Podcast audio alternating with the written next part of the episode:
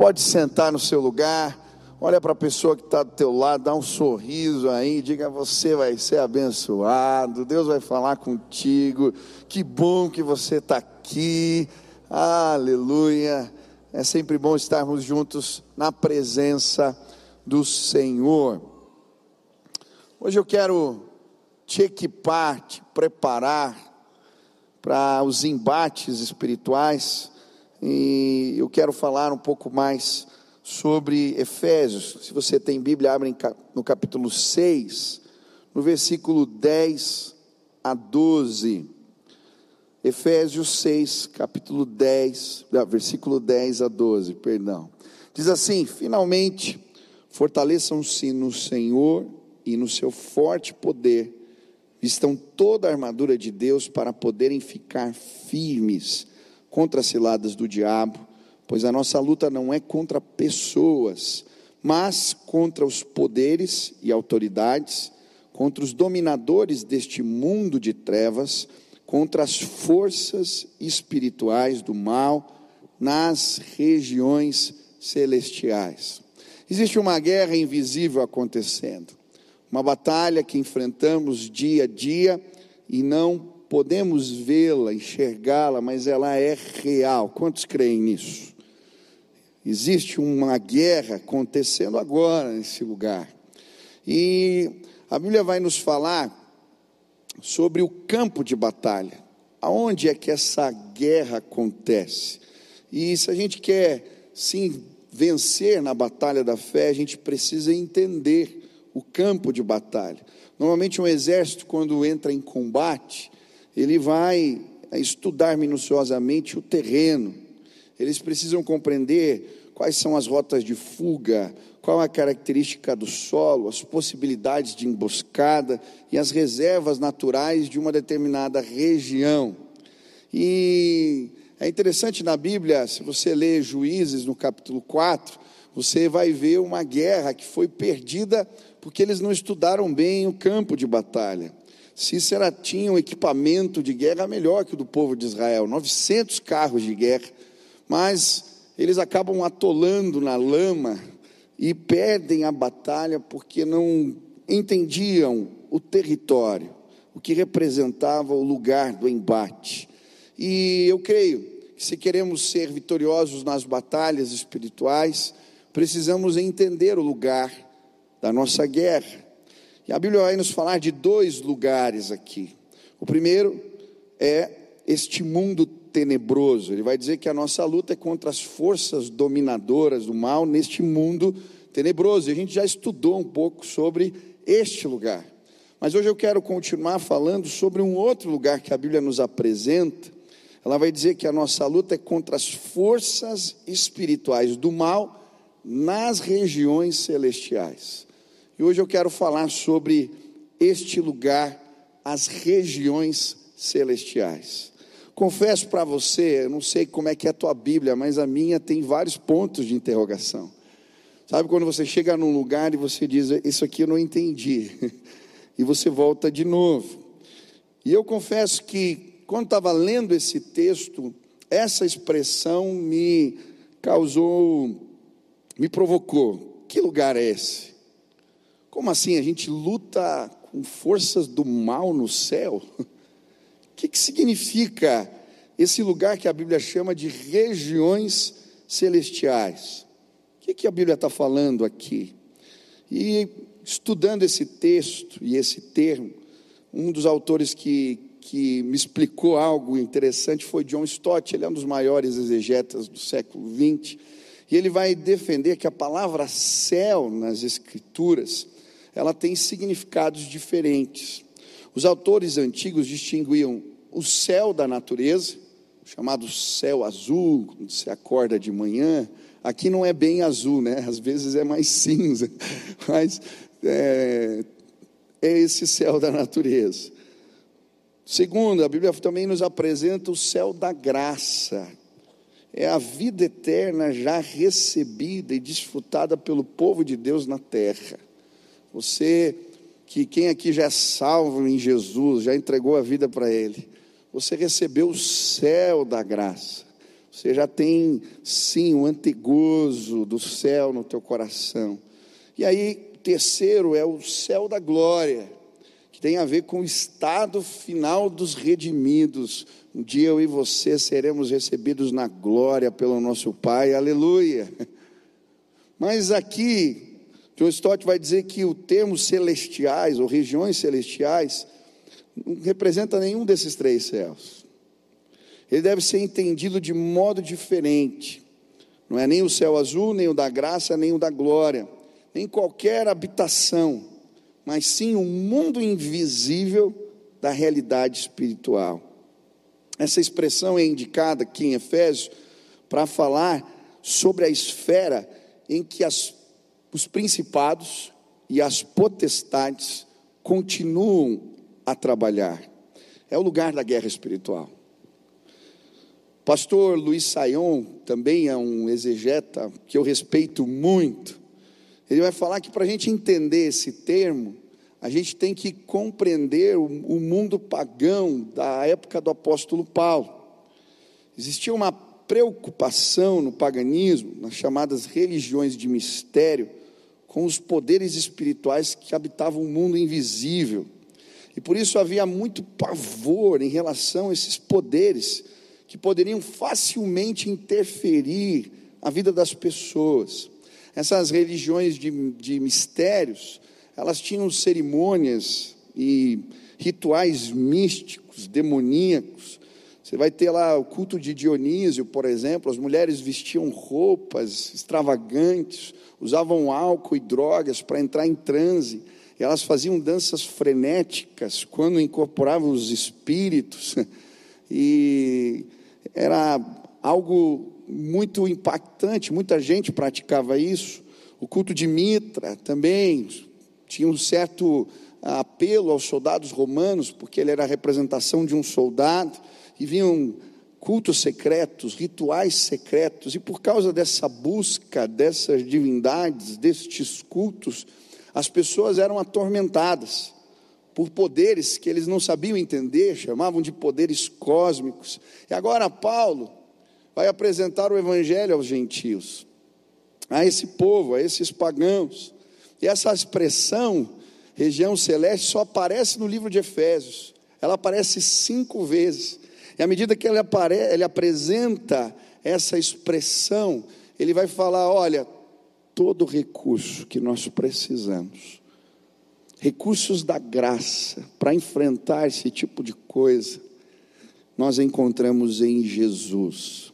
E à medida que ele vai apresentando as regiões celestiais, aqui, ele vai trazendo verdades espirituais, realidades espirituais para nós, que trazem segurança. Não precisamos ter medo de nada. O nosso Deus é maior. Amém? Eu creio que ainda hoje pessoas perdem o sono, se sentem oprimidas, se sentem perturbadas. Ainda existe no nosso meio muito sincretismo, muita procura espiritual equivocada. Ainda pessoas são atormentadas em sonhos, pessoas se preocupam porque alguém fez um trabalho, aconteceu alguma coisa, mas hoje, na autoridade do nome de Jesus, eu quero te apresentar os recursos da graça de Deus que garantem a nossa vitória. Se você tem Jesus no coração, você vai dormir tranquilo. Amém? Primeira vez que essa expressão aparece no livro de Efésios, é em Efésios 1, versículo 3.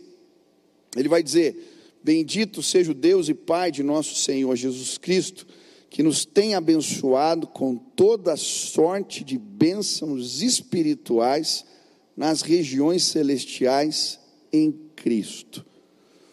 Primeira vez que essa expressão aparece, tratando desse mundo espiritual, invisível, ela vai nos apresentar um recurso.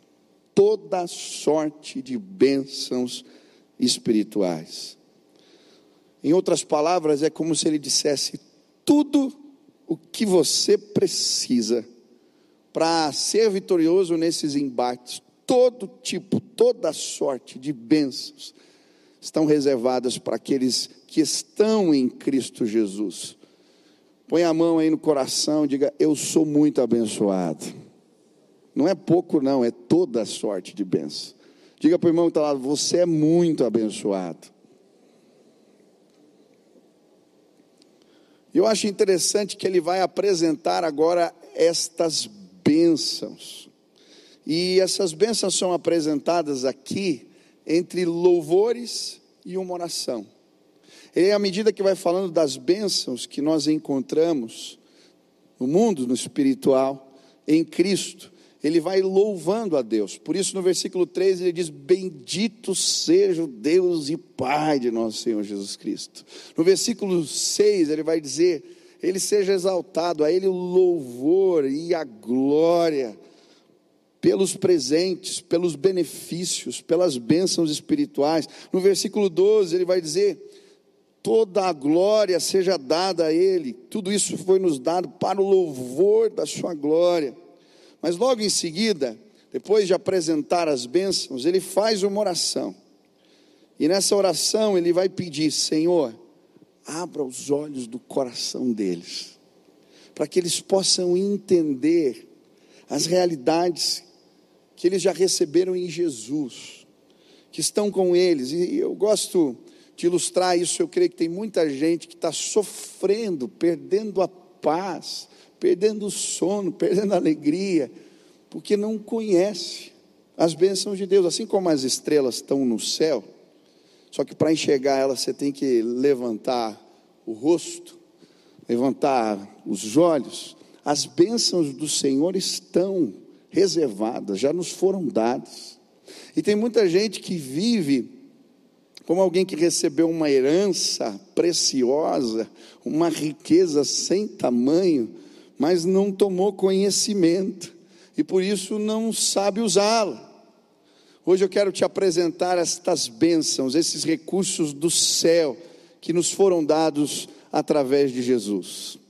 Eu gosto de uma história que o pai contava de um camarada que juntou dinheiro para fazer uma, um cruzeiro e como o cruzeiro era muito caro, ele gastou todo o recurso que tinha na passagem. Mas aí, então para economizar com as refeições, ele fazia fez sanduíches de salame.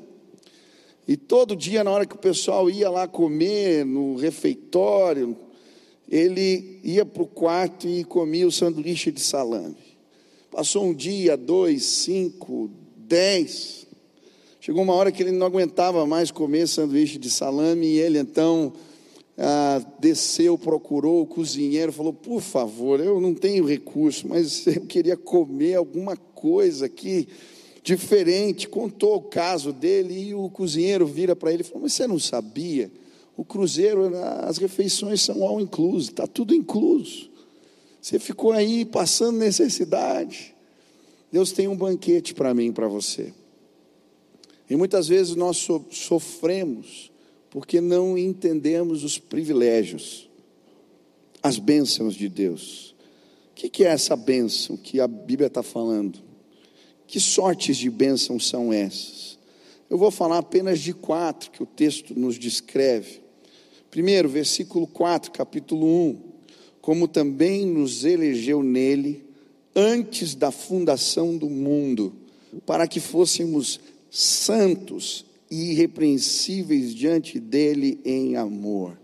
A primeira bênção está nesse mundo espiritual, ela não é visível, mas ela é real em Cristo, é a eleição. Nós fomos eleitos por Deus, você foi escolhido, você foi escolhida por Ele. Quantos creem nisso? Aleluia! E a doutrina da eleição embora ela seja complexa de entender, ela é para mim uma das mais belas declarações de amor na Bíblia. Por quê? Porque a Bíblia vai dizer que Deus nos escolheu antes da fundação do mundo. Ele sabia quão caro ia custar. Ele sabia quão penoso seria. Mas mesmo assim, sabendo de tudo, que o homem ia cair, que Jesus ia ter que se entregar na cruz do Calvário por nós, Ele nos escolheu antes da fundação do mundo, aleluia. Nós somos muito amados por Deus. Assim como uma mulher que deseja engravidar, e ela sabe que vai enfrentar as dores de parto, ela sabe que não vai dormir direito, ela sabe que vai dar trabalho, ela sabe, mas mesmo assim ela deseja o filho, ele é desejado, você foi desejado por Deus, escolhido por Ele, antes de tudo. Isso é tão poderoso, sabe? Eu gosto quando Deus fala para Davi, Ei, quando você estava cuidando lá das ovelhas do teu pai, eu te escolhi para se tornar rei, para reinar junto comigo. Os seus te rejeitaram, o seu pai não te escolheu, os seus irmãos não te entenderam, não te aceitaram, mas eu te escolhi antes de tudo.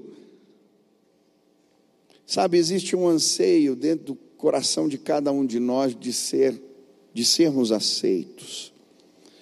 E eu creio que a rejeição é uma das armas mais poderosas do inimigo para nos dominar e ultrajar. Quantas vezes eu atendi pessoas machucadas por causa das marcas da rejeição. Eu lembro de mulheres que toleravam relacionamentos abusivos pelo simples fato de que queriam ser aceitas. Eu já atendi meninos que participaram de cerimônias de iniciação para entrar em gangues ou nessas torcidas organizadas, onde eles fizeram coisas horríveis, machucaram pessoas, se machucaram, chegaram a matar gente porque queriam ser aceitos por um grupo. Eu já vi meninas se cortando para se punirem por conta da rejeição que sentiam. Eu já atendi adolescentes que se envolveram com homens mais velhos fazendo coisas que os enojam, na busca da aceitação do pai que não tiveram. Eu já atendi meninos e meninas atormentados, porque na busca de ser aceitos se envolveram com cultismo, com práticas de bruxaria, eles queriam despertar fascinação. Todos os dias eu vejo pessoas querendo ser aceitas. Elas mudam a cor do cabelo, elas usam roupas extravagantes, fazem coisas ultrajantes, elas querem ser vistas, aceitas, acolhidas. E o inimigo usa tudo isso para as aprisionar. Talvez o teu pai não quis te conhecer, Talvez o teu marido te abandonou. Talvez um grupo especial de amigos que você considerava te deixaram no caminho. O teu sócio te traiu, coisas ruins aconteceram. Mas Deus te escolheu antes da fundação do mundo. Você foi eleito. Você foi escolhido. Aleluia. Eu lembro do dia que eu era adolescente, eu jogava vôlei e tinha a seleção que ia para os campeonatos. Eu lembro da ansiedade para receber aquela ligação. Será que eu tinha sido convocado?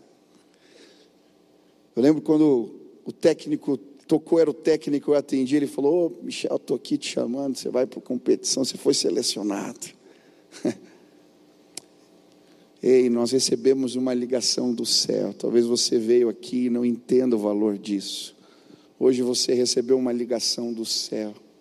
Você foi escolhido por Deus para entrar na família dele. Aleluia! Você não precisa fazer mais nada para ser aceito por ninguém. Deus já te escolheu. Que coisa preciosa.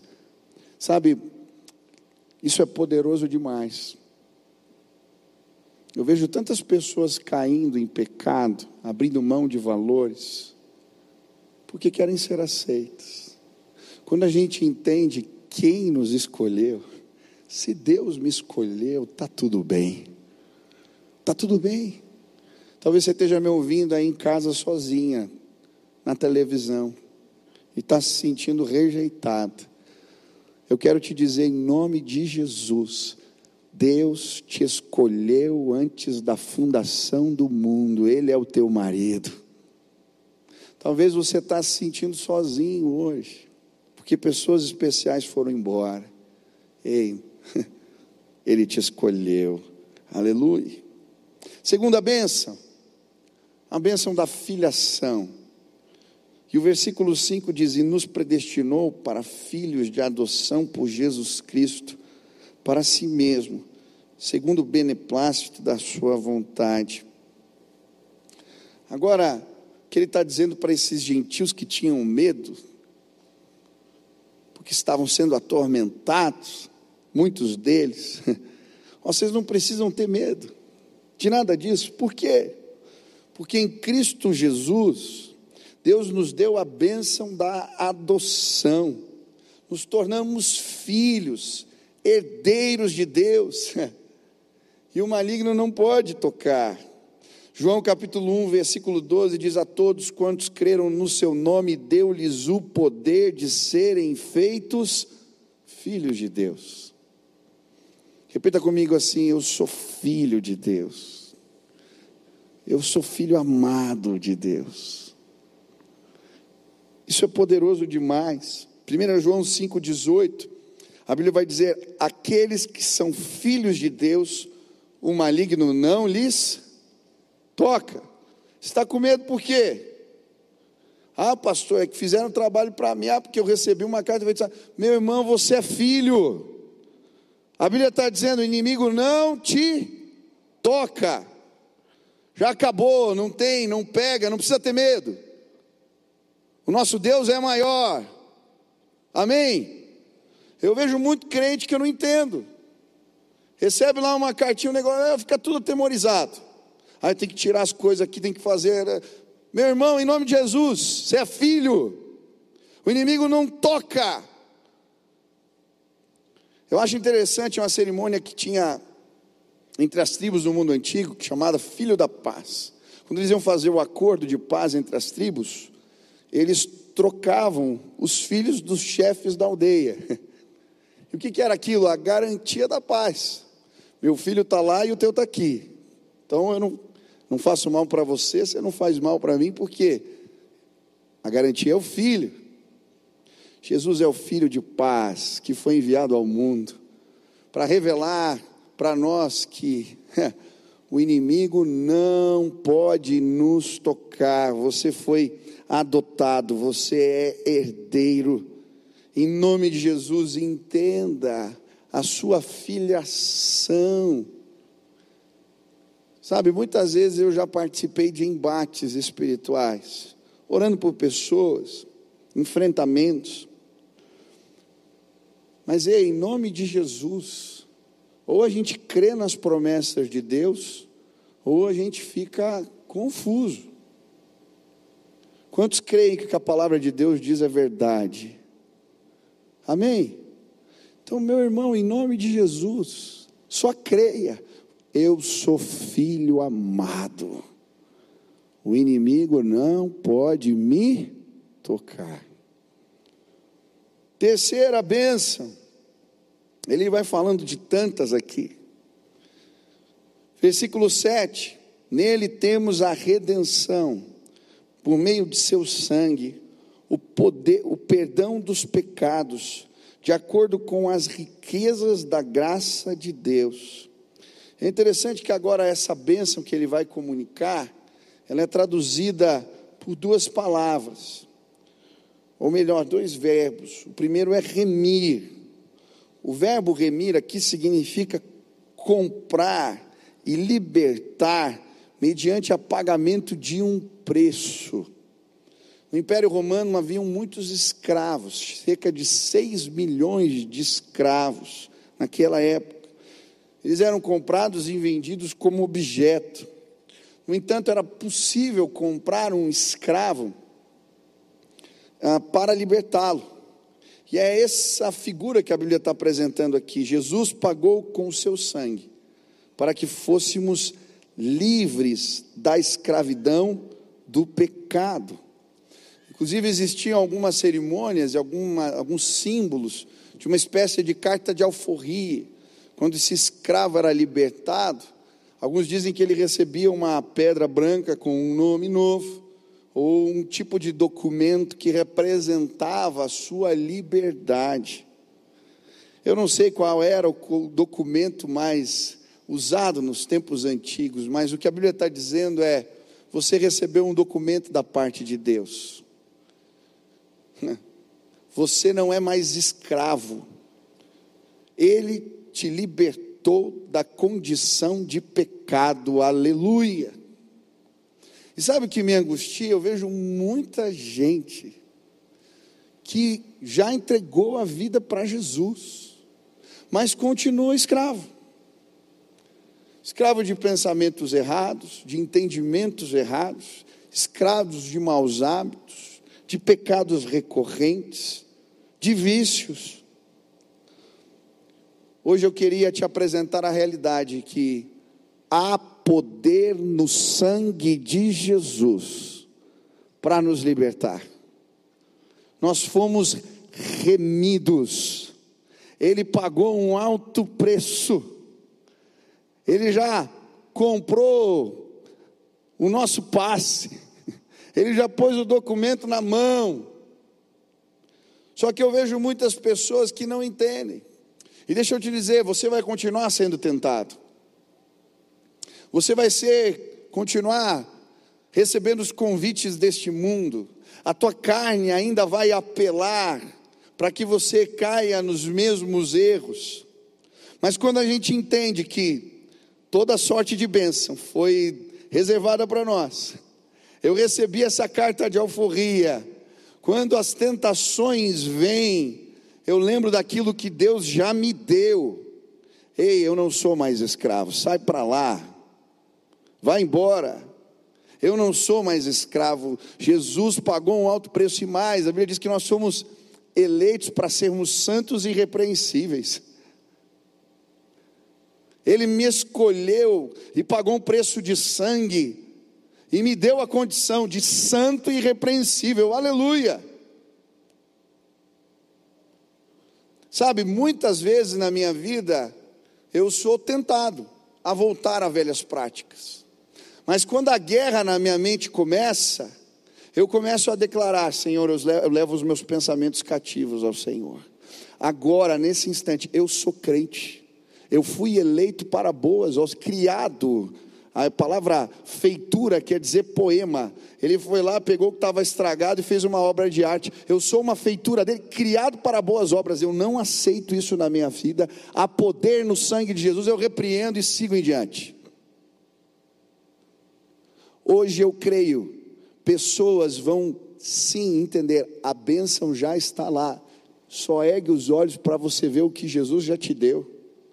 Você vai ser liberto desse vício, você vai ser liberto desse mau hábito, você vai ser liberto porque você precisa entender pela fé quem você é em Cristo Jesus toda sorte de bênçãos espirituais nos foi dada.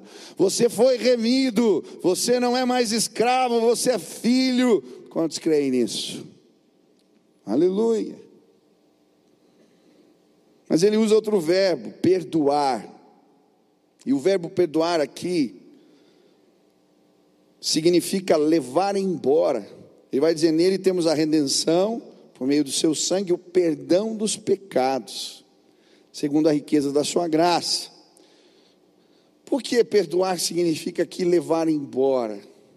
E a ideia aqui é o bode expiatório. Quem já leu na Bíblia essa figura do bode expiatório? Você lembra o que, que era? O sacerdote, quando ia pedir perdão pelos pecados do povo, uma das cerimônias era pegar um bode, ele punha as mãos sobre os bodes e confessava os pecados do povo, da nação. E depois ele deixava o bode ir embora para o deserto. E ele nunca mais voltava. Ele era deixado para trás. Ele levava, esse era o sentido. Ele estava levando o pecado do povo embora, para nunca mais voltar. O perdão de Jesus significa exatamente isso. É por isso que em Romanos 8, versículo 1, a Bíblia vai dizer que já não há condenação para os que estão em Cristo Jesus. Ele pegou os meus pecados, as minhas culpas, as suas culpas, e ele levou embora. Que bênção preciosa, que privilégio maravilhoso é esse. Tem muita gente que se converteu e ainda perde o sono, é atormentado pelos pecados que cometeu no passado. Hoje, em nome de Jesus, você vai dormir em paz, meu irmão. Deus já te deu essa benção, Ele já levou. Eu lembro de uma moça que entrou na minha sala alguns anos atrás, e ela veio muito angustiada. Ela veio me dizer, pastor, Hum. Eu não sei o que eu faço. Toda vez que eu ponho a cabeça no travesseiro, eu sou atormentada. Eu falei, mas o que aconteceu? Falei, ah, eu, quando eu era adolescente, eu tive um, uma gravidez indesejada, não era o que eu queria para aquele tempo. E eu não tinha maturidade para entender o que representava um aborto. Ouvi tanta gente falando tanta coisa. E eu acabei me submetendo a essa prática e ninguém sabe disso, mas eu me sinto muito culpado. Eu, eu dei nome para criança, eu tenho coisas guardadas até hoje que eu queria dar para ela. E naquela pressão do namorado, disso, daquilo, mas eu me sinto tão culpado. E ainda que eu não concordasse com o que ela fez, eu apresentei o Evangelho da Graça. Querida, você já entregou sua vida para Jesus já? Então ele já levou embora. O sangue de Jesus nos purifica de todo o pecado, não é só de alguns. Vamos orar aqui. Creia, essa bênção já é sua. E nós oramos. Eu lembro pouco tempo depois daquela moça, eu encontrei ela de novo. Ah, estava com um sorriso, pastor, eu estou conseguindo dormir de noite agora. Eu lembro de um acampamento que eu fui, e no final de um dos cultos, uma mulher veio me procurar. Falou, pastor, eu entro no culto e eu só consigo olhar para baixo. Eu falei, mas por quê? Você já entregou sua vida para Jesus? Ela falou, já mas eu só consigo olhar para baixo. Eu saí de casa muito cedo e para me sustentar eu me envolvi com prostituição. E eu já não pratico essas coisas, mas eu tenho muita vergonha do que eu fiz. E vocês começam a cantar, e eu vejo as pessoas com as mãos erguidas, todo mundo olhando para cima, falando com Deus. E eu me sinto tão pecador eu só consigo olhar para baixo, eu não consigo chamar Deus de Pai. E nós abrimos a Bíblia e eu li para ela: o sangue de Jesus nos purifica de todo pecado, já não há condenação, Ele levou embora. E nós oramos naquele dia e tinha um último culto, naquela conferência, era um domingo de manhã, e eu lembro que eu cheguei para pregar e e na hora do apelo veio o pessoal do louvor e eu estava ali na frente. E de repente eu vejo aquela mulher no meio de todo mundo. Naquele dia, ela estava com os braços erguidos, olhando para cima.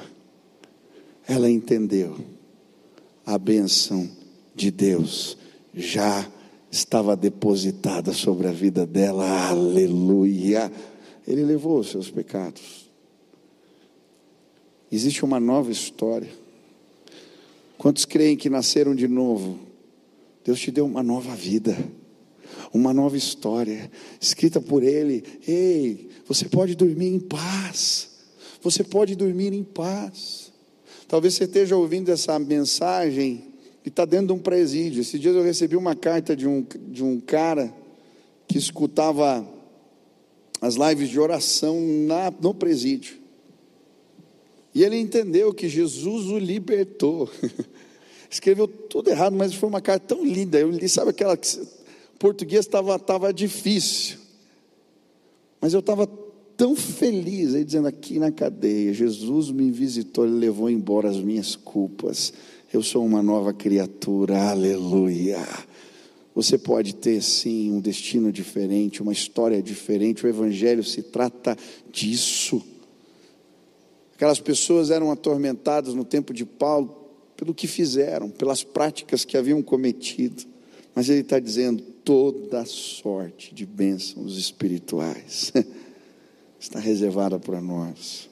Por fim, ele vai falar de uma outra bênção, o selo e penhor do Espírito Santo. E o texto vai dizer, Efésios, versículo, capítulo 1, versículo 13, que nós fomos selados pelo Espírito Santo, e Ele é o, o penhor da nossa herança. E eu acho interessante essa expressão selo, ela representa algumas coisas para nós. Primeiro, os selos nos tempos antigos, eles representavam o fechamento de uma transação, o término de uma transação. E nós recebemos o selo do Espírito porque a obra de salvação já foi completada. E quando entregamos a vida para Jesus, Ele deixa a marca. Ei, você tem a marca, a minha marca, o meu selo. Esse também era um símbolo de propriedade. Os reis assinava os decretos com o seu anel de selar, e era o jeito de dizer: essa carta é minha, tem a minha marca, o meu selo. Quando entregamos a vida para Jesus, recebemos o selo do Espírito Santo, a marca de Deus sobre nós, somos propriedade adquirida do Senhor, somos santos, herdeiros dEle. Esse símbolo também representa proteção. Quando o túmulo de Jesus foi fechado, aquele túmulo foi lacrado, selado, não podia ser aberto. Nós estamos selados pelo Espírito. Não tem, Ele habita em nós, não há outro. Você que entregou a sua vida a Jesus não precisa temer as coisas do mundo invisível, principados, potestades, porque existe uma marca de Deus na sua vida. Você é dele, você pertence a ele, você é propriedade dele. Aleluia, tem uma marca de Deus aí no teu coração, na tua vida, existe uma marca. Mas a Bíblia vai dizer que ele é o penhor da nossa herança. Se já fez negócio, às vezes a gente tem que dar algo em garantia. O penhor é isso, a garantia de algo que virá. Eu lembro quando eu fui assinar um documento lá, a gente ia comprar um imóvel. E aí antes levaram a gente naquele como é que é? Aquele apartamento decorado, né? O pessoal faz isso para vender. Aí você chega lá e está tudo bonito, decorado, você fica fascinado e é, é fácil fazer negócio. E normalmente você deixa uma garantia, é um valor, assina o documento, você tem um documento, não tem nada, estão construindo o imóvel, mas está lá, tem uma garantia.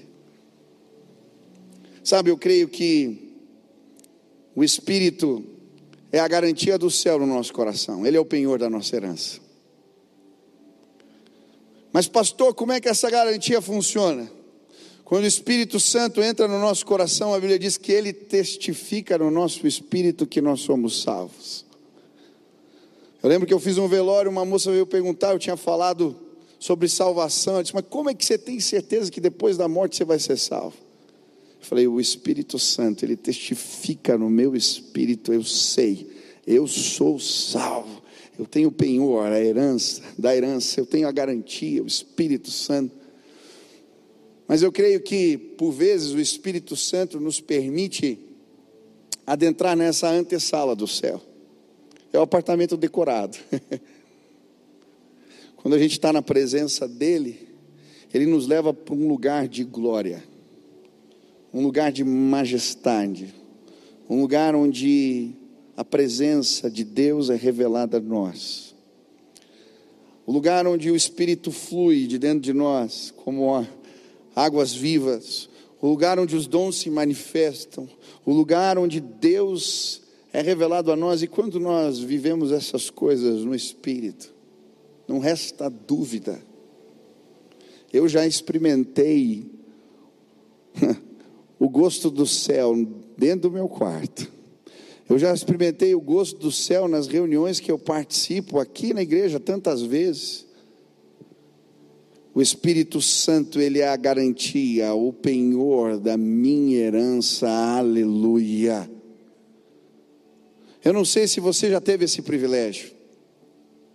Mas hoje eu queria que você experimentasse sim pela fé a visitação do Espírito de Deus na tua vida. Quantas vezes ele se mostra desta forma, nós? Ele é poderoso, ele é maravilhoso, ele é Deus de glória. Aleluia. Jesus deixou o Espírito Santo para nos selar, recebemos nesse dia a salvação, mas ele é a garantia de que algo melhor ainda virá. Aleluia. Efésios vai continuar falando das regiões celestes. Ele fala que estamos assentados com Cristo nas regiões celestes, fala da autoridade, fala da sabedoria de Deus revelada nas regiões celestes. Mas hoje eu só quero falar das bênçãos. Toda sorte de bênçãos espirituais estão reservadas para mim e para você. Esses recursos já são nossos em Cristo Jesus. Hoje eu queria orar por você. Talvez você está vivendo angústias na sua alma. Talvez você está enfrentando a rejeição de alguma maneira. E hoje Deus te trouxe aqui para te lembrar. Você foi escolhido por Ele. Calma, deixa de lado. Entrega as outras preocupações. Você recebeu essa ligação do céu. Eu fui escolhido. Aleluia. Talvez você está preocupado com tanta coisa. Entrou em alguns enfrentamentos, isso está roubando a tua paz. E hoje ele te trouxe aqui para lembrar: ei, você é meu filho, filho amado. Confie em mim, descansa em mim. Talvez Ele te trouxe aqui para levar embora. Hoje pessoas vão deixar de ser escravizadas. Ele te trouxe aqui para te levar embora as culpas que te atormentam. Ele nos remiu e nos perdoou. Mas Ele te trouxe aqui para te lembrar: eu deixei uma garantia no teu coração alegria da salvação. O Espírito Santo de Deus, ele habita em nós, ele se move em nós. Ah, hoje eu queria que você sentisse essa alegria, entrasse na antessala, sentisse a alegria do céu nesse lugar. Deus vai te visitar. Eu não sei o que o Espírito Santo falou no teu coração, mas se hoje você que é olhar para esses privilégios que já são seus, seus e falar assim: Deus, eu creio na tua palavra. Eu quero tomar posse disso que a Bíblia já diz. Eu tenho todos os recursos para esses enfrentamentos. Eu sou livre. Se Deus falou contigo, fica de pé no teu lugar. Eu quero orar agora por você e pedir que Deus te visite. Que Deus te abençoe, que Deus derrame do Espírito Santo dele sobre a sua vida, que ele te renove, que ele derrame graça no teu coração. Isso, pode ficar de pé no teu lugar.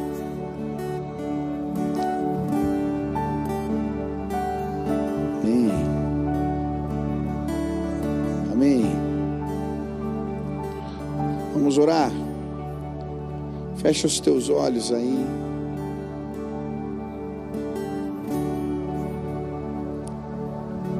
Apresenta para o Senhor as suas dificuldades. Quais são os enfrentamentos que você tem vivido?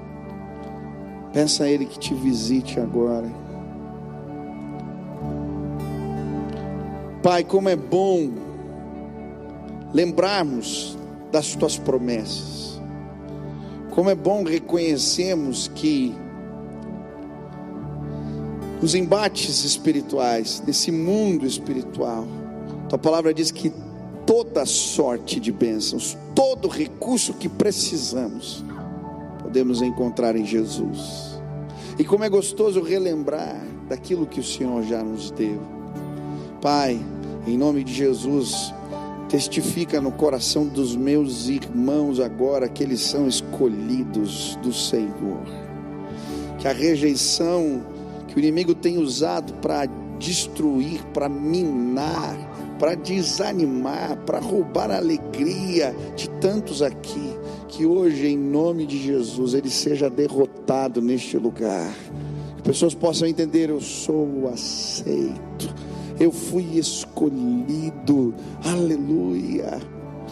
Pai, que muitos que sentem medo possam entender o valor da filiação.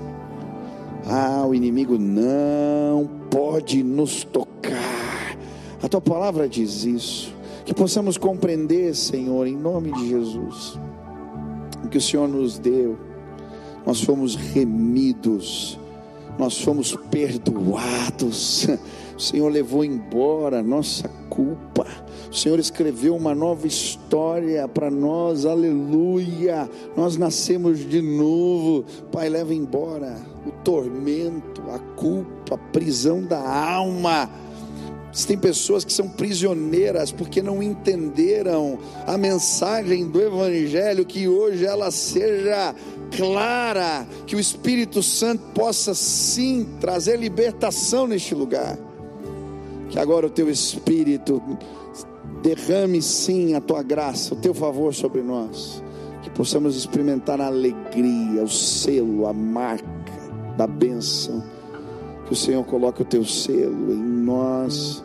Que o Senhor, sim, Pai, nos lembre do que o Senhor já nos deu. Que pessoas hoje possam sentir esse gozo, essa alegria da tua presença. Aleluia. Nós somos herdeiros de grandes promessas. Nos abençoa, Pai. Em nome de Jesus. Amém. Amém. Quero que todos fiquem de pé. Eu quero fazer um convite para você. Você ouviu falando de tantas bênçãos, mas a Bíblia fala que elas estão em Cristo Jesus. Talvez você não entregou a sua vida a Ele. Você até reconhece Jesus como um profeta, como uma pessoa boa, mas Ele não é o Senhor da tua vida. Que significa isso, pastor? A mensagem de Jesus, os valores de Jesus, eles não dirigem a tua vida. Você nem sabe direito o que Ele ensinou. Muitas vezes a gente diz, ah, eu sou um cristão, porque põe um crucifixo no peito, eu sou um cristão. Ou eu vou de vez em quando, não. Ser cristão significa submeter a Ele, seguir os passos dele, andar como Ele andou. E tem pessoas que estão perdendo bênçãos espirituais, porque não estão em Cristo Jesus. E aí são prisioneiras, são atormentadas ficam perturbadas, são angustiadas, estão presas em pecados, não conseguem se livrar. Mas hoje Jesus vai entrar na sua vida. Ele morreu, desceu a Hades, tomou as chaves da morte, do inferno. Toda autoridade lhe foi dada nos céus e na terra. Aleluia. Se você deixar Jesus guiar a tua vida e pedir, estabelece o teu domínio sobre as coisas que eu não tenho domínio. Eu quero a tua presença na minha vida. Eu quero que o Senhor dirija a minha história. Hoje entra na minha vida, entra na minha casa, comanda as coisas na minha história. Hoje o Espírito Santo vai selar você e dizer: Esse aqui é filho amado. Você vai receber a presença de Deus e a alegria da salvação no teu coração você não vai ser mais o mesmo. Eu vou dizer mais: a tua família, a tua casa, os teus que estão em volta vão ser transformados pelo teu testemunho, porque Jesus muda a nossa história e é visível, as pessoas percebem, as coisas mudam em nós. a gente literalmente nasce de novo. Pessoas vão nascer de novo neste lugar. Pessoas hoje vão entregar a vida para Jesus. Pessoas hoje estão ouvindo a gente longe, em outros lugares, estão sozinhas, na frente da rádio, na televisão, elas serão libertas agora pelo poder do Espírito Santo de Deus. Se hoje nesse lugar você quer tomar essa decisão, se hoje nesse lugar você quer reconhecer Cristo, se hoje nesse lugar você quer dizer, eu quero estas bênçãos, ah, elas não são visíveis, mas elas são espirituais e eu as reconheço e quero para a minha vida. Se você desejar entregar a sua vida para Jesus, eu queria orar por você hoje. Tem alguém que quer tomar essa decisão hoje? Aonde você está? Levante sua mão bem alta. Eu quero orar por você. Eu creio, Deus vai fazer morada. Deus te abençoe lá atrás, querida. Mais alguém? Deus te abençoe, querida, aqui na frente. Deus te abençoe lá atrás, meu irmão. Deus te abençoe aqui. Deus te abençoe lá no fundo. Mais alguém? Levante a mão bem alto. Deus te abençoe. Deus te abençoe. Deus te abençoe. Mais alguém? Levanta a mão bem alto. Deus te abençoe, querida. Deus te abençoe lá atrás. Deus te abençoe lá, lá no fundo. Aqui, Deus abençoe, Deus abençoe, Deus abençoe, Deus abençoe, Deus abençoe, Deus abençoe, minha irmã. Deus abençoe, querida. Amém. Lá na galeria, Deus te abençoe, querido. Deus te abençoe lá atrás. Lá na galeria, Deus te abençoe, jovem. Deus te abençoe, querido. Deus te abençoe, Deus te abençoe, Deus te abençoe. Ei, quanta gente, glória a Deus. Pode aplaudir Jesus.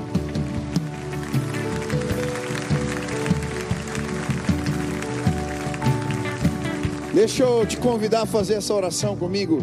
Presta atenção, não há poder nas minhas palavras. Não é uma fórmula mágica. Só funciona se você crer em Jesus, a obra é dele, do Espírito de Deus na tua vida. Se você orar com fé, hoje você vai receber o Espírito Santo. Ah, e ele vai transformar toda a tua história. Você que ergueu sua mão, feche seus olhos, repete, repete assim comigo: diga, Senhor Jesus eu hoje entrego a minha vida nas tuas mãos, Senhor Jesus, que o teu amor, que a tua graça, que a tua presença me acompanhem todos os dias da minha vida. Eu quero ser livre. Eu quero o Espírito de Deus, o penhor da minha herança. Eu quero a filiação de Deus. Eu quero, eu entendi, eu sou escolhido, eu sou amado que o Senhor dirija os meus passos, em nome de Jesus. Pai, agora cela com teu espírito, cumpre a tua promessa, que os meus irmãos não sejam mais os mesmos, que eles possam experimentar o poder desta mensagem maravilhosa, poder do Evangelho de Deus. Faz assim, Senhor, em nome de Jesus. Amém. Deus abençoe vocês.